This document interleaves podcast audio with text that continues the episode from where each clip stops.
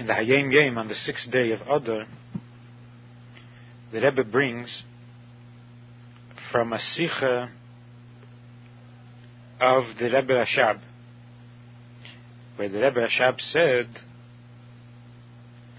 that it is a great maaleh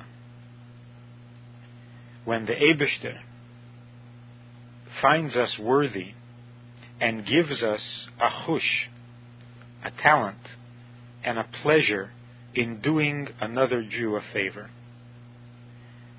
To the point where the other Jew becomes more precious to me than I am to myself. And that is because for myself I can find many reasons to explain why I, God forbid, don't deserve, chas v'shalom, don't deserve to have good things. But for the other person, this reasoning or this explanation doesn't apply at all. And so the other person can become more precious than myself. And this is a great gift from above when God gives us this talent and this knack to have a geschmack, to have a pleasure in doing another Jew a favor.